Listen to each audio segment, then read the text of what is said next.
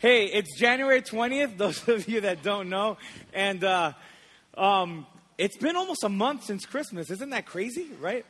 Um, but, and I have a question. Doris, is your Christmas tree still up? No. Is anyone's Christmas tree still up? All right. How about Christmas lights? Is anybody's Christmas lights still up? Mine, mine are still up. Actually, this week, um, we're pulling into the house, and as we're pulling in, I already know the, the, it's gonna, the topic's gonna come up. It's me and my wife. We're in the car, and she's like, "Well, honey, uh, when are you gonna take the lights down?" And, and here's the thing: it's just so much work to put the lights up, and then 30 days later, you got to take it down. And so I say, "Honey, why don't you give me till like Valentine's Day this year?" And she's like, "What does Valentine's Day have to do with Christmas?" I'm like, "I don't know. I just honestly, I just don't feel like taking them down." So I might take them down this week. You know, Christmas is a great holiday, but it's a lot of work. You know, you have to cook, you got to clean, you got to dress up, you got to be happy all the time, you got to treat people nice all the time. You know, spend tons of money buying gifts and, and wrapping gifts and writing cards and buying stamps. Who buys stamps anymore? And mailing stuff. And then if you have kids like I do, and, and, and I hope I don't sound ungrateful, but they get so much toys. They get so many toys. Like, and, and here's the thing, you know, and everything has batteries and everything talks. That's another thing. All right? It's like before toys, I used to have Ninja Turtles, and I, I loved my Ninja Turtles, and, and I bought my kids some Ninja Turtles for Christmas. These are the noisiest, most annoying Ninja Turtles I've ever seen. They look just like the ones I had, but they're like, yeah, wah. And so I'm in the car, and there's like all these noises all the time, and it just drives me nuts. And uh, to make matters worse, my kids have five amazing grandparents. And no, I'm not a test tube baby. Um, they just have two regular sets of grandparents, and then they have three sets of great grandparents. And you know what that means? That means gift overload. All right? Everywhere I look in my house, there's a toy. All right? The other day, I'm going to the fridge, and look at what I saw in the fridge. All right?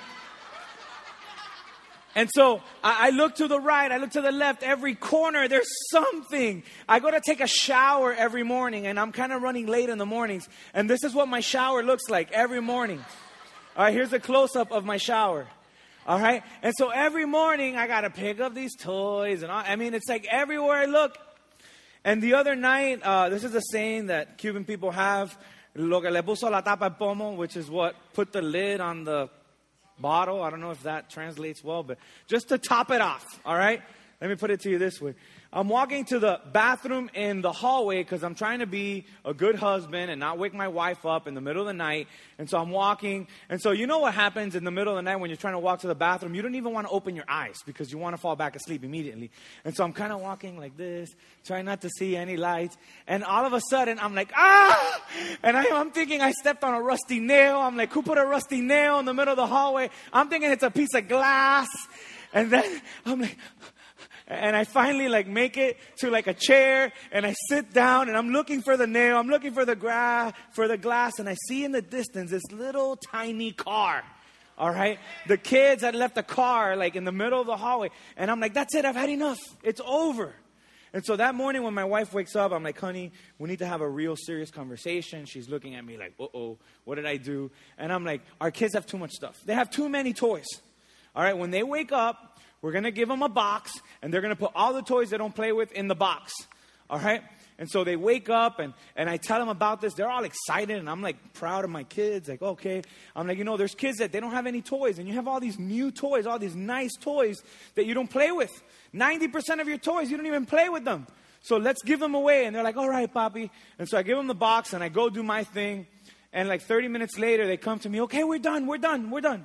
I'm like, okay. I walk into the room and I see this box full of toys, and I'm like, wow, these kids, you know, they're good kids. And I start looking through the box, and I see most of the toys are like the free toys they get on their Happy Meal. and then it's like broken toys, toys that, that are old, toys that don't work anymore. And I look at them and I'm like, guys, like, what is this? I'm like, how would you feel if the next time that you ask me for something, you ask me for a toy, I give you something that I don't want? I give you something that's ugly, that's broken, that doesn't work. And their response to me is, Papi, you would never do that. You love us too much. And, and, and you may be thinking, Mark, don't you think you're a little hard on your kids? They're only four and five. You know, they'll grow out of it, you know, and it's cute now. But the truth is, people don't grow out of it. As adults, we do the same thing all of the time. Think about the last time someone was begging for money on the street. What do we give them? The sticky pennies that are laying around in the car. The stuff you spilled your Coke on and now it's dried. And so you go to give them some change and it looks like, like a Rice Krispie treat. You know what I mean? As you're giving it to them. You know, you would not believe how many phone calls we get at the church, right? It's like, hey, I have this giant television and it doesn't really work well, but I don't want it anymore because I got a new TV. Can I drop it off at the office? You know, and a real popular one now. I got this giant computer. It's really slow. And, you know, uh, can I drop it off at the office? And I'm like, what are we going to do with your things that don't work? Your giant television or your giant computer that's slow that doesn't work anymore. All right? And, and an even funnier one, you know, it all comes down to this shoe. All right? Looks brand new, doesn't even smell. All right? A couple years ago, um, we're doing this outreach and we need clothes and we're telling the congregation hey can you bring clothes things that you know look good that aren't too worn out we're doing this outreach we're going to give it to the homeless and so it goes on for over a month. And the last week, it's like, oh, this is the last week you can bring your stuff. One of my friends here at the church is like, hey, hey, uh, can you take this to the office? I'm like, sure, bro, thank you. He's like, hey, there's a lot of good stuff in there. I'm like, awesome. So I get to the office the next day on Monday. I give it to the guy in charge of the outreach. And then later on in the day, I'm like, hey, have you gotten a lot of stuff? Oh, we got in tons of stuff. I'm like, how was that bag that I gave you? He's like, it was all right. And he's like, you know, and, and this shoe was in there. And I look at it, and I'm like, bro, that's this is brand new. That's really nice. And he goes, no, no, no. There's just one shoe in the bag. And I'm like, are you sure? I'm like, I know this guy. He has two legs and two feet. You know, did you look good? You know, it's canvas, so it's probably like, no, no, no, no, no. I emptied it out. There's only one shoe. So I call the guy up and I'm like, hey, bro, thanks for all the stuff you donated. You know, I noticed that there was only one chuck, one, one shoe in the bag. And he's like, Oh, yeah, that's because I couldn't find the other one. I had no idea where it was, so I just gave it to you guys. I'm like, bro. So now I got to walk around Miami and find the one homeless with one leg, right? And hope that it's his left leg, right? so, sorry about that. Um, and, and so here's the thing we do stuff like that all the time when it comes not just to the things that we give God, but with what we do with the Lord. You know? It's like, God, here, I'm going to give you my scraps. I'm going to give you my leftovers. I'm going to give you lo que me conviene, what's convenient to me. And that is exactly what's going on in the portion of Scripture that we're going to be looking at today. See, we're in this series called Covenant where we're taking an in depth look at the book of Malachi. And today we're looking at Malachi chapter 2. But before we jump in, I, I kind of want to give you a little bit of history What's going on? How did they get to the point that they're in? So, first of all, uh, last week's uh, message, it touched a little bit on the fact that people were bringing God, like they had to bring sacrifices for the atonement of their sin, for the forgiveness of their sin. There's a price for sin, and we know that. So people would bring sacrifices to God, but the sacrifices that they were bringing was like the lamb that was missing an eye, you know, or the two legged lamb. They, they were bringing their sick animals to the Lord, the offerings that weren't worthy of God offerings that were against what God had laid out, and, and the priests were accepting these offerings. And so, what brought the children of Israel to this point? You see, a hundred years before that point, they were captives to Babylon for about 70 years. So, for 70 years, they were slaves to the Babylonians. And then under Nehemiah and Ezra, they go back and they rebuilt their city. They rebuilt the walls. And the children of Israel were on fire for God. They were so passionate about the Lord. All right, they were worshiping God. I love reading the scriptures where they all stand at one voice and they cry out to God. And yet now, 70 years have gone by, 100 years have gone by, and their relationship with God has gotten kind of stale. You know, they're kind of just going with emotions. It's more ritual. There's really no heart. There's no passion. You know, and some of us can identify with that. A lot of us grew up in a religion or in, in traditions like that where, you know, we had to go and do little symbols and, and kneel down and, and do all these rituals, but there really was no heart. There was no passion behind it. And that is what's happening with the children of Israel at this time. And God's like, I've had enough All right? I've had enough of your sick, nasty scraps. I want all of you. And so that's where we find ourselves today. Malachi chapter 2, starting in verse 1. You can pull out your outline and follow along with me. And it says this And now, you priests, this warning is for you. If you do not listen, and if you do not resolve to honor my name, says the Lord Almighty, I will send a curse on you, and I will curse your blessings. Yes, I have already cursed them because you have not resolved to honor me. Because of you, I will rebuke your descendants, and I will smear on your faces the dung of your festival sacrifices, and you will be carried away with it. Stop there, give me your attention. It's like, whoa, God is mad. He's gonna smear poop on their face. And you're thinking, where's this poop coming from? All right? You know, where is God? Here, here's the thing. When people would present the sacrifices to the Lord, there was this whole series of things that the priest had to do and clean the animal and prepare the animal. So they would take all the guts out. I don't know if any of you, like, you know, before Noche Buena or before the 31st, you go to where they slaughter the pigs and you see all that stuff going on. Well, that smells, all right? When I grew up, I remember, like, around October, my dad showed up to my house with a little pig. And me and my sister, we played with the pig. All right? And then come December 23rd, I show up and the pig's hanging from the tree in the backyard. And I'm like, that was my friend. That was Pepito. All right? And so the priest had to clean the pig. And here's the thing all the guts and the nasty stuff and the poop that was still in the intestines and the colon of this pig. And I want to make it real nasty so you can kind of have a picture of the smell and the nastiness. God said, you know what? I'm going to smear that on your face. And here's the thing that junk um, it couldn't be thrown away in the city because the city was holy. The city was pure. That had to be thrown outside of the walls of the city. And God said, You know what? I'm going to smear it on your face, and then I'm going to throw you over the wall with it. I'm going to kick you out of the church. I'm going to kick you out of the temple because of the way that you're living your lives. And so we continue reading in verse 4 And you will know that I have sent you this warning so that my covenant with Levi may continue, says the Lord Almighty. My covenant w- was with him, a covenant of life and peace, and I gave them to him. This called for reverence, and he revered me and stood in awe of my name. Who is Levi? All right, it's not the jeans guy, okay? Levi was the tribe, this tribe that honored God. You guys remember the story of Moses?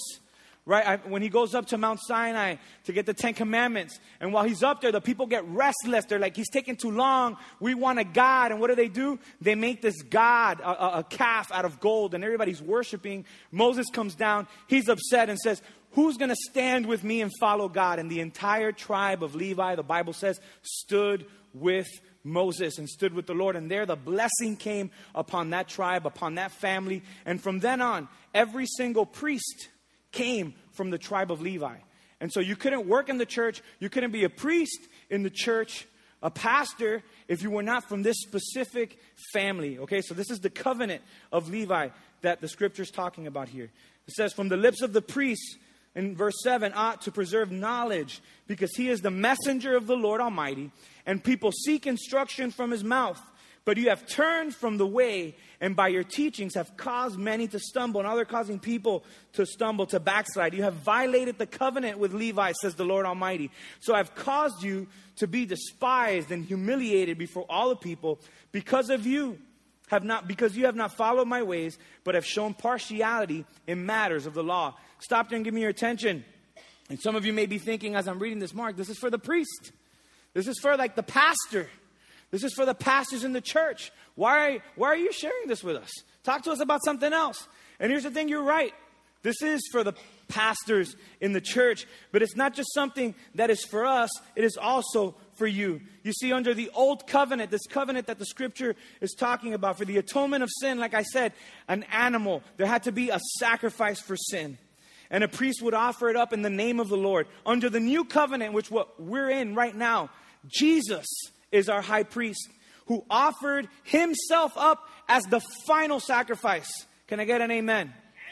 Jesus is our priest and offered himself up. I love the way Hebrews says it. Therefore, since we have a great high priest who has gone through the heavens, Jesus, the Son of God, let us hold firmly to the faith we profess. In Hebrews 7 23 to 25, it makes it clear that because Jesus has become the permanent priest, the Old Testament priesthood is obsolete. It's dead. It doesn't exist anymore.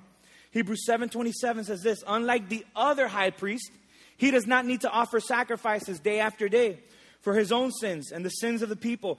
He sacrificed for, the, for their sins once and for all when he offered himself. All right? So, once and for all, because of Jesus Christ, we are forgiven of our sin. Okay? In verse 27, it tells us that sacrifices are no longer necessary because he paid the price with his life. And so, unlike the other high priests, he doesn't need to sacrifice day after day. And the first fill in your outline is that Jesus is our high priest.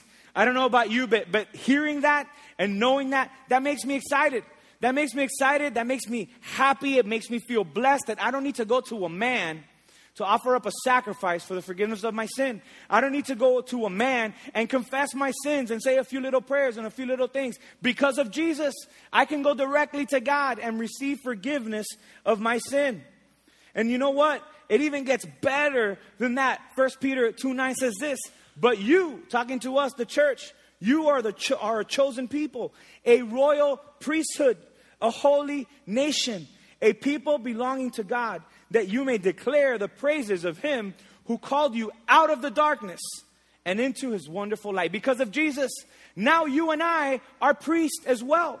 Everyone who believes in Jesus is a priest. That's the next fill in your outline. And you're thinking, like, so what does that mean, Mark? Do I need to get a black shirt and put a little white thing on my. No, that's not what that, what that means. That, what, what that means is that now, as priests, of the Lord. We have an obligation to serve God, to worship God, and to lead people to the knowledge of Jesus Christ. We are a royal priesthood. See, the same way that the priests were called to serve the Lord back then, today, you and I, as priests, are called to serve the Lord. Unfortunately, what happens is that many times we forget the functions that we're responsible for as followers of Christ. You know, what happens is that we see this privilege it's no longer a privilege. It's a duty that turns into a drag, something that's inconvenient, something that gets in the way of our schedule. You see, we no longer see it as man, we're a royal priesthood. Jesus died for us, He's our high priest. And because of the forgiveness that we have, that old covenant that was just with one family is like, you know what? Everyone gets to come in, everyone gets to serve the Lord. You know that, that before, like I said, it doesn't matter how equipped you were, how passionate you were about wanting to serve God in His church, it was not possible. If you were not, if you did not belong to this family, there was no way that you could get in. And Jesus broke that covenant and gave us a new covenant. And so let's read Malachi now. Okay, now that we know that this is for us, that we are priests, let's read the first two verses one more time. It says, And now you priests, and now church, and now followers of Jesus, this warning is for you. if you do not listen, if you do not resolve to honor my name, says the Lord Almighty, I will send a curse on you and I will curse your blessings. Yes, I have already cursed them because you have not resolved to honor me. Stop there and give me your attention. God wants to bless us. I read this and I don't think, man, God's going to curse me. It says, if you don't resolve to honor me. If. And so what I see here is that God wants to bless me. God wants to shower me with his blessings. God wants to bless me more than I could even imagine. It's in the word. More than we can imagine. God wants to give us that. You see, I have this deal with my kids. If they behave at home, if they're good at school, if they follow, we have this little checklist that they got to do every single day for a whole week on Sunday. Today, when I get home from, from church, there's this box that we have is a good boy box. I love the good boy box because it's clear so they can see the blessing all week. And sometimes I remind them of the blessing. I'm like, look, you're not going to get the blessing if you don't obey your mom, if you disrespect your mom, if you do bad in school, if you guys punch each other in the face. You're not going to be able to. There's the blessing. Look at it. And sometimes they're like, Papi, can we look in the good boy box? I'm like, yeah, you can look at the good boy box as much as you want. I open it up and they look at it and they're like, hmm. And they're thinking, oh, this is what I'm going to get on Sunday because I want them to, they can't touch it, but they can look at it. All right? And you're like, Mark, you're cruel. How could you do that? I'm not cruel. You know what I want? I don't want my kids to be losers when they grow up. I want my kids to be responsible. I want my kids to know that there is a price and there's also a reward.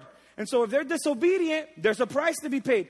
If they're obedient, then there's a reward. There is a blessing that comes along with it. And so I'm not cruel. And me and my wife, we love giving our kids stuff. And you know what? This good boy box came from like every single time we go to Target, our kids want something, and we're like negotiating with them. Like, oh no, that's too much money. You could get this $3 thing. And then, and then. And so what we did is like, how about if instead of just giving them stuff whenever they ask for it, we taught them a lesson with the things that they want. And so every single week, there's a lesson that they're learning. There's weeks, you know, last week they didn't get anything out of the good boy box. All right? This week, when I get home, they may get something out of the good boy box. And, and I love giving my kids stuff. And here's the awesome thing Luke 11 says this If you then, who are evil, he's talking to us, we're evil, know how to give good gifts to your children, how much more will your heavenly Father give? I mean, we have an awesome God. Say that with me. We have an awesome God.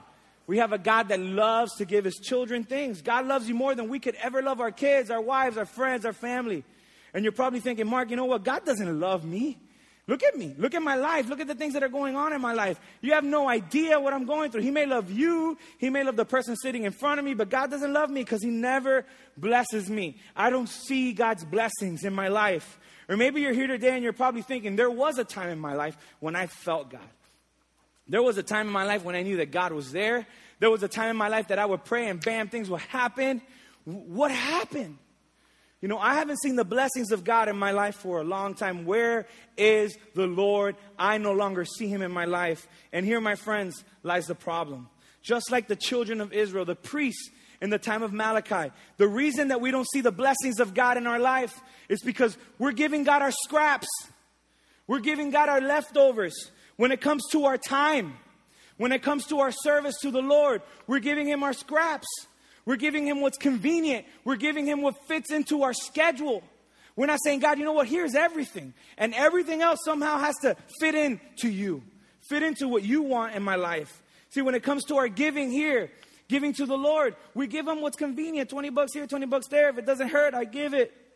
And yet, we still want to enjoy the good boy box. We still want to enjoy all the blessings of God. And you know what? God wants us to enjoy it. But the problem is that our blessings, like we read, are curse. Malachi 2 2 says, I will send a curse on you and I will curse your blessings. Yes, I have already cursed them because you have not resolved to honor me. See, when we decide to honor him, the blessings will come. But when we are disobedient, the blessings stop coming. You see, um, my kids, I brought a picture. Um, they love animals. And this was them on Friday. I'm in the office studying for this message, and my wife sent me this picture. And anything that has to do with animals, you really got to love animals to take a picture with that giant pig, right? Um, they like going to aquarium. They like they rode camels that day. They fed the giraffes at the zoo. They like going to a jungle island. I mean, anything that has to do with animals. I'm in the park, all right, and I'm gonna confess, I'm a little scared of big dogs. Okay, they're not. My one year old daughter, she sees a big dog in the park and she's like running to stick her hand in the dog's mouth. They love animals. And so one day, um, I tell my wife, you know what? Uh, I don't want a big dog, but how about if we get the kids some fish? And she's like, oh, okay, if you want. And so she was at a birthday party with the kids, and I went to the pet store, and I bought the fish tank, and I, and, and I talked to the, to the manager at the, at, the, at the pet shop, and I'm like, hey, you know, I'm buying this fish tank, can you tell me how to get it started? You know, I've always had bad luck with fish. And he's like, okay, look here, get the tank, get these drops, and in a week come back and buy fish. And I'm like, in a week, come back and buy fish? That's not fun. All right? My, if my kids show up to the house and there's an empty tank of water, they're going to be like, oh, what's the big deal? And so I'm like, all right, dude, thank you, man. I really appreciate your advice. And I go, I get the drops, I get the tank, I get all the little rocks and the fake trees and the light and like 20 fish. And I get home, and on my way home, I call my wife. I'm like, honey, how much time do I have? Oh, I'll be home in like 45 minutes. And so I get home, I put the water, I put the drops, I start the filter, and it's like 15 minutes left, and, and I throw all the fish in the tank. And then I, I sit on the couch because I want them to get home and, you know, Papi's hanging out watching Sports Center or whatever on TV. And then that's what happens. They jump on me. Hey, Papi, we have fun. Look at all the candy we got. And I'm like, hey, I got a surprise for you guys. All right? I got this blessing that I'm going to give you. And when we show up to the room, every my kids started crying. Every single fish was dead. Okay? I killed all the fish. And you know why that happened? Because I was disobedient. I couldn't enjoy the blessing because I didn't listen to the advice that the professional, the guy that ran the store, gave me. I chose to do things my way. I chose to do things how I wanted to do it. It's my money. I'm the boss. It's my house. It's my table that the fish tank is on. It's my water that's going in there. So I'm going to do whatever I want, Mr. Fish Genius. All right? And then my kids walk into the room. I'm trying to bless my kids, and I can't even bless my kids because of my disobedience, because of my stubbornness. But here's the thing there's hope. A lot of us live our lives just like I lived with that dumb fish tank. That's still in a. Actually, in the second service, a guy came up to me in the first service and says, Hey, uh, if that fish tank's still in your closet, can I have it? And I said, Sure. All right, come pick it up today. And, and, and I, I don't even want to see that fish tank again because it reminded me of the money I blew and, and my kids crying and my disobedience. So I put it in my shed in the back of the house. All right, and today it's leaving my house. What a glorious day. All right, but here's the thing the same way that fish tank's leaving my house today, there's hope. When God started talking to the people in the book of Malachi, He said, If you don't listen. So today, God's talking to you and to me. You've been disobedient. You've given me your scraps. You've done things that you shouldn't have done. You're doing things you shouldn't be doing. But today, if you decide to turn your back on those things, there is hope. And so you're probably asking yourself, you're probably dying to shout, okay, so how do I do it, Pastor Mark? What do I need to do for the blessings to return to my life? For the blessings to come into my life? the first thing that we need to do is we need to humble ourselves. We need to humble ourselves before the Lord. You see, that's the root of all of our problems is that we don't humble ourselves. Second Chronicles 7:14 says this, if my people who are called by my name will humble themselves and pray and seek my face and turn from their wicked ways, then I will hear from heaven and I will forgive their sins and I will heal their land. Heal their land. What does that mean? I live in an apartment in Hialeah. What land do I have? What's God gonna heal? This is written in the Old Testament. In the times of the Bible, blessings and prosperity were attached to your land. If you were a prosperous man, it's because you had great uh, uh, fruit, you had great uh, uh flocks of animals, and, and you had all these things. And if your land was cursed, that meant that you didn't have food to eat, you didn't have money, you didn't have anything. And God said, You know what? I'm going to heal your land. The curses, the lack of blessings, I will heal them in your life. Right now, the, God's telling you, you know what? If you humble yourself, the blessings will come back into your life. The blessings will return to your life. And, and why is that so important? Why is humble, being humble so important? And the reason is, is that not being humble is being proud, it's having pride. And the source of every single one of our problems, write it down, tweet it, post it on Facebook. The source of all of our problems is pride. It all comes down to pride. Think of the last mess that you were in. Think of the mess that you're in now. It all comes down to pride. It's the source, it's the root, it's the bottom line of every single one of the issues in our life. It's when we say, you know what, God, I know better than you know, God. You know what, God, in this area of my life, I don't need you. I can do it on my own. You know what the middle letter in the word pride is? What is it? I. It's me. It's me. It's me. I can figure it out on my own. I could do this on my own. This doesn't pertain to me. This is for other people.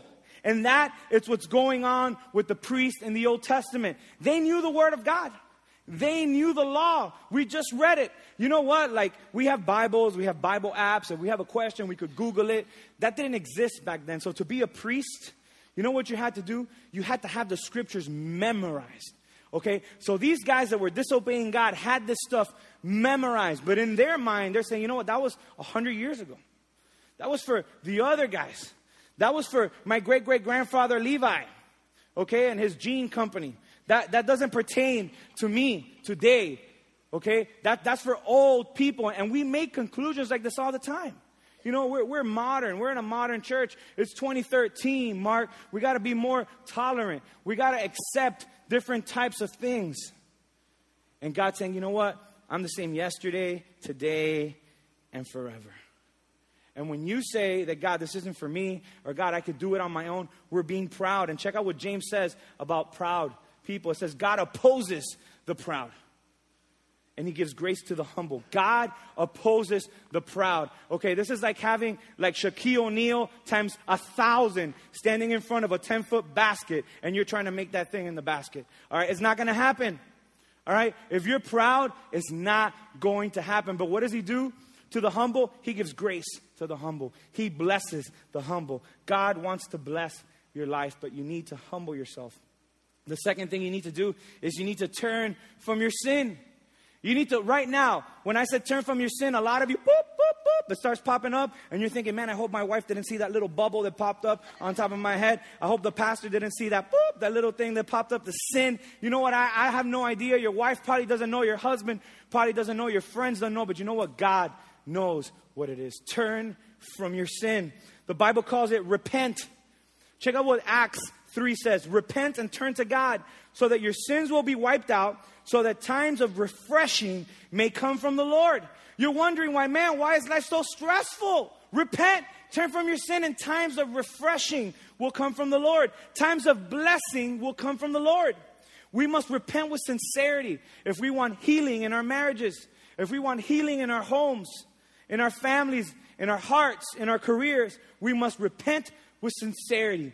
And what does that word repent really mean? We don't really use that in our day to day language. See, a lot of people misunderstand that word. Repent is a word from the Greek. Okay? And, and, you're thinking, Mark, you know Greek. I don't know Greek. I have a Greek dictionary. Okay? But the New Testament was written in Greek. And, and the Greek word for repent is metanoia. All right? And it's a compound word. Meta means churn, to change, to flip. And noia means mind. And so, you know what repent means? It means we need to change our mind. Repentance means we need to change the way that we think. And what do I change? I got to change the way I think about myself. That's repentance. I got to change the way I think about God. I got to change the way that I think about what matters in life. I got to change the way I think about my values. I got to change the way I think about other people. I got to change the way I think about my past, my present, and my future. I got to change the way I think about money. I got to change the way I think about my life and my time. I got to change the way I think about when people attack me, the way I think about my enemies, change what I think about my future and what I'm going to do tomorrow. That is what repentance is. You know what? In our modern world, what repentance is? It's a paradigm shift. That's what it is. Repentance means a paradigm shift. It means the way we used to think, that's not how we think anymore. I used to think that I was all full of guilt. And now I think that I'm full of forgiveness. I used to think that I was lonely. And now I think about how God is always with me. I used to think on how angry and upset and resentful I was uh, on the people that hurt me. And now I think about how much God loves me and how He has forgiven me. I used to think about how money was the most important thing and being famous and being popular were the most important thing. And now I think about what matters is pleasing God. I changed my mind. It's a paradigm shift, it's metanoia. If we want the blessings to come back to our life, we need to, one, humble ourselves and we need to repent. And the third thing that we need to do is we need to put God in our life. The first thing in our life, God needs to be the first thing in our life. And you're thinking, like, Mark, these things sound real basic. And they are. Why aren't we doing them? Make God the center of your life. That every decision that you make is based on the fact of where is God in my life. Think about it this way. Think about that celebrity that you want to meet, that famous person that you want to meet. Maybe it's an athlete. Maybe it's like LeBron James or Kobe. I don't know why anybody would want to meet him. Um, and whoever it is, okay, the president, again, you know, anyone else, a famous person, a model, some, you know, single guys, oh, I want to meet this beautiful model, whatever. And you're in a room with 10 people and this person. Where are you going to be? You have all access, okay? It's not like, oh, you can't come 10 feet. No, you can do whatever you want. You could sit down with them, you could drink a Coke with them, you could take a picture with them. What would you do? I'll tell you what you do. You grab your iPhone, all right, you change the camera, and you'd be like, all right, texting it to your friends, posting it on Instagram, posting it on Facebook, posting it everywhere, printing it, blowing it up. You'd ask them all the questions that you want. You'd be like, hey, next time you're in town, you think that I could come back and hang out, all right? And yet, when it comes to Jesus, the guy that gave his life for us, the guy that wants to bless our lives, you know what we say is like, you know what? Jesus, you know, just hang out here. I'm going to take care of my life. I'm going to do whatever I want. And then, but, can you still bless me? Can I still go into the good boy box? Can I still get all those things that you promised the people that follow you, but I just want to do my own thing? See, that, that, that's what happens so many times, day to day in our life. See, I'm going to give you three things that you could do in your life so that the blessings could come back and so that you can put God first in your life. The first thing, again, real basic, is pray to God. Cry out to God every single moment of your life. Pray to the Lord. You wake up, you're driving to work, you're in the middle of, of a stressed out board meeting, whatever it could be, before a test, during a test, after a test. All right, cry out to the Lord. I love the way Ephesians says it. Pray in the Spirit at all times. All the time, pray with all kinds of prayers, asking for all you need. To do this, you must always be ready and never give up. Okay, some of you have given up. You've stopped praying. You're like, God's never going to answer this. Never give up. Sometimes God doesn't bless us. You know why? Because we're not ready. All right, I, I, say this to the staff all the time. We need to be ready for everyone that's going to show up to church today. All right, we need to be ready with the programs, with the music. We need to be ready with the message, with the lights, with the videos that we're going to show. We need to be ready to serve God's people. Because if we're not ready, God's not going to bless us. Why would God bless the church if the church is not ready to receive the blessing? Why is God going to bless us if we're not ready or we're not mature enough to receive that blessing? Always pray for all God's people. Okay, so prayer is important. The next thing that we need to do is we need to seek God. We need to seek the Lord.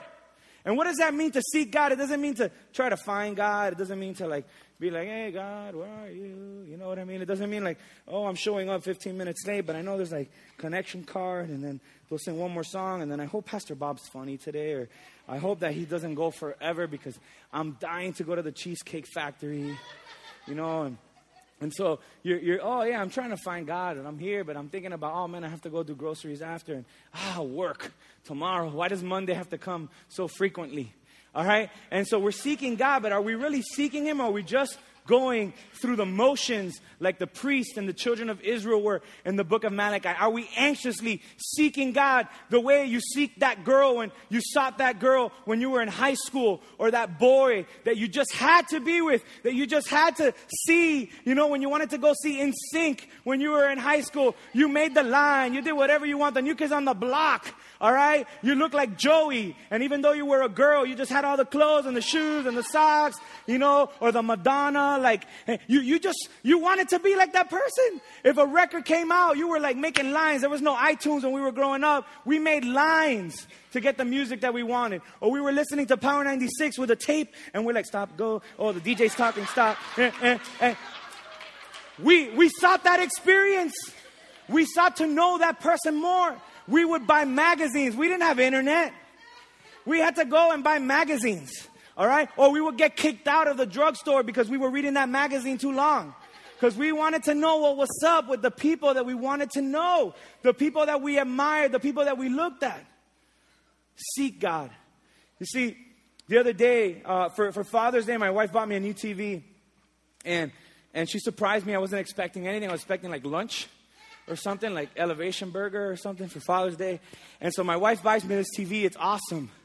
And here's the thing Father's Day was what, June? I've probably watched like two things on that TV because it's like Nick Jr., it's like uh, the Disney Jr., every Junior, and, and like for the past couple weeks, like Sofia the First has been on rotation in my house. All right, this little girl cartoon. And so the other day, my mom takes the kids. There's a Heat game, and I'm like, oh, babe, we could finally like watch a game on the TV. All right? And so we're so excited. We, we got our food ready. We got what we were going to drink. We're going to sit down. And I turn on the TV, and the cable box is off, and I can't find the remote. All right? I can't find the remote. My daughter loves remotes. I don't know why. And I had this old remote from my old like dish network. I tried to give it to her. She doesn't want that one. She wants the real one. And she licks it and she walks around the house with it. And I'm trying to find this remote and I can't find it. Finally, the blessing of my new big TV is there. The kids are gone, even bigger blessing. All right? I'm trying to watch the game with my wife. Have a good night. Hopefully the night continues to go good and I can't find the remote. I can't find the remote. And I had to play hide and go seek with the remote. And finally, halftime, I found the remote. It was inside of her toy box or something. And, and hey, you know what? The blessings are right there. God's blessings are just right there. We could see them, but we don't seek Him. We don't look for Him. We don't passionately try to find Him the way that so many times in our life we've passionately sought other things. Hebrews 11 says this God rewards those who earnestly seek Him. And the answers are right there. They're in the Word of God. He wants to reward you. Seek Him. Look for Him in every single circumstance in your life, at every single moment. Look for Him, especially when things are good. You're like, hey, Mark, I must be doing all this stuff right because my life's pretty good. You know what? Prepárate. Wait. Get ready. Seek God. If things are going good, thank Him and get in line. And stop giving him your scraps. Start giving him the leftovers. Stop giving him what's convenient. And give him everything that you are. The last thing that we need to do is we need to serve God. And this is a, a big thing in my life because I, I've seen the rewards of this. Something that I'm extremely passionate about. Something that I've done my entire life. You see, because when we serve the Lord, we're painting a picture. We're preparing a plan. We're saying, hey, you know what? This is how you live. And hey, we could serve God at work, we could serve God at home. In the first service, I said I could serve God by changing diapers. My wife was sitting right there. I know she's going to quote my message to me when I get home today. But it's true. You know, I can serve my daughter, serve my wife, and make God happy at the same time. I'm doing a good thing. And that's awesome. I could serve God at work by being nice to the people I work for, by being honest Okay? Look at everything in your life as serving God. Okay? It's awesome. And we can do things with charity. Hey, I've done Habitat for Humanity, I've done Fight Hunger, I've gone on uh, uh, all kinds of trips. Since I was a kid, I've been involved with all those things. And you know what? That is awesome. And that's a great picture that you're painting. But there's nothing more beautiful than the privilege that we have in this new covenant to come to the house of the Lord and serve the Lord. And parents, the picture that you're painting for your kids, okay? Because what would they gain? The Bible says, What would you gain if you get the whole world and you lose your soul, you lose your home? All right, what would you gain if, if your children are now the president of Habitat for Humanity or whatever it is, yet they have no relationship with the Lord? What is the picture that we're painting? See, there's I've been painting a picture and I didn't even realize it. Um, the other day, uh, someone asked my kids, What are you going to be when you grow up? And it's pretty common, you know, and uh, to what their answer, but, but man, it was the most beautiful thing that my children have ever said to me. And, and they said, When I grow up, I want to be like Bobby, I, I want to be a pastor. And man, I got tears in my eyes. And, and then I started to think, like, why are you even saying that? They don't, they're not even in here. They're in the children's ministry. And it's because they've put together that the reason that I love my wife and the reason that I love them and I serve them and I protect them and I care about them, it has to do with that thing that I'm really, really passionate about my service to God. And you're probably thinking, Mark, but you're a pastor. This is your job. This is what you do every day. I'm a fireman. I'm a mechanic. I'm a teacher. You know what? Um, it's my job now, but my entire life I've been serving God. As far back as I can remember when I was a kid, when I started here in this church for years, I was working full time serving God here at the church with no, really not really getting compensated. And so I remember when I was uh, dating my wife, we dated for eight years. And eight years of our, of our dating, for the most part, I was in this Christian, like evangelistic band, and, and we would travel and preach and sing music. And uh, we only really went out Friday, Saturday, and Sunday. And almost every single date that we had, it was her coming to my concerts and supporting me. And, um, you know, looking back, working on this message, it's like, God, that, that's where it began. You know, this is why we're blessed today because when we were dating for eight years, we were serving you. We were doing your things. You know, we were serving you in the church. We we're serving you wherever we could. And, and, and now I look at it and it's like sometimes they're like, hey, doesn't your wife get mad? Like, because sometimes you come home late or whatever, and I'll, oh yeah, I'm coming home for dinner at six, and I'll call, hey honey, something just came up, someone died, or I need to counsel someone, and I need to stay late. I'll probably be home at nine, ten o'clock, and she's like, all right, honey, I'm praying for you. And let me tell you, she's dying for me to come home, and I don't think it's because she misses me that much. It's because she's been with those three kids all day. All right, she may miss me a little bit. And it was God preparing her for the big picture, for what, what I do now. And so, guys, we're painting a picture. What is the picture that you're painting when it comes to your service to God? When people see you, do they see someone that is attached to the Lord? Or do they just see someone that's just doing their thing? I love what John 12 says this My Father will honor the ones who serve me. My Father will bless the ones who serve me.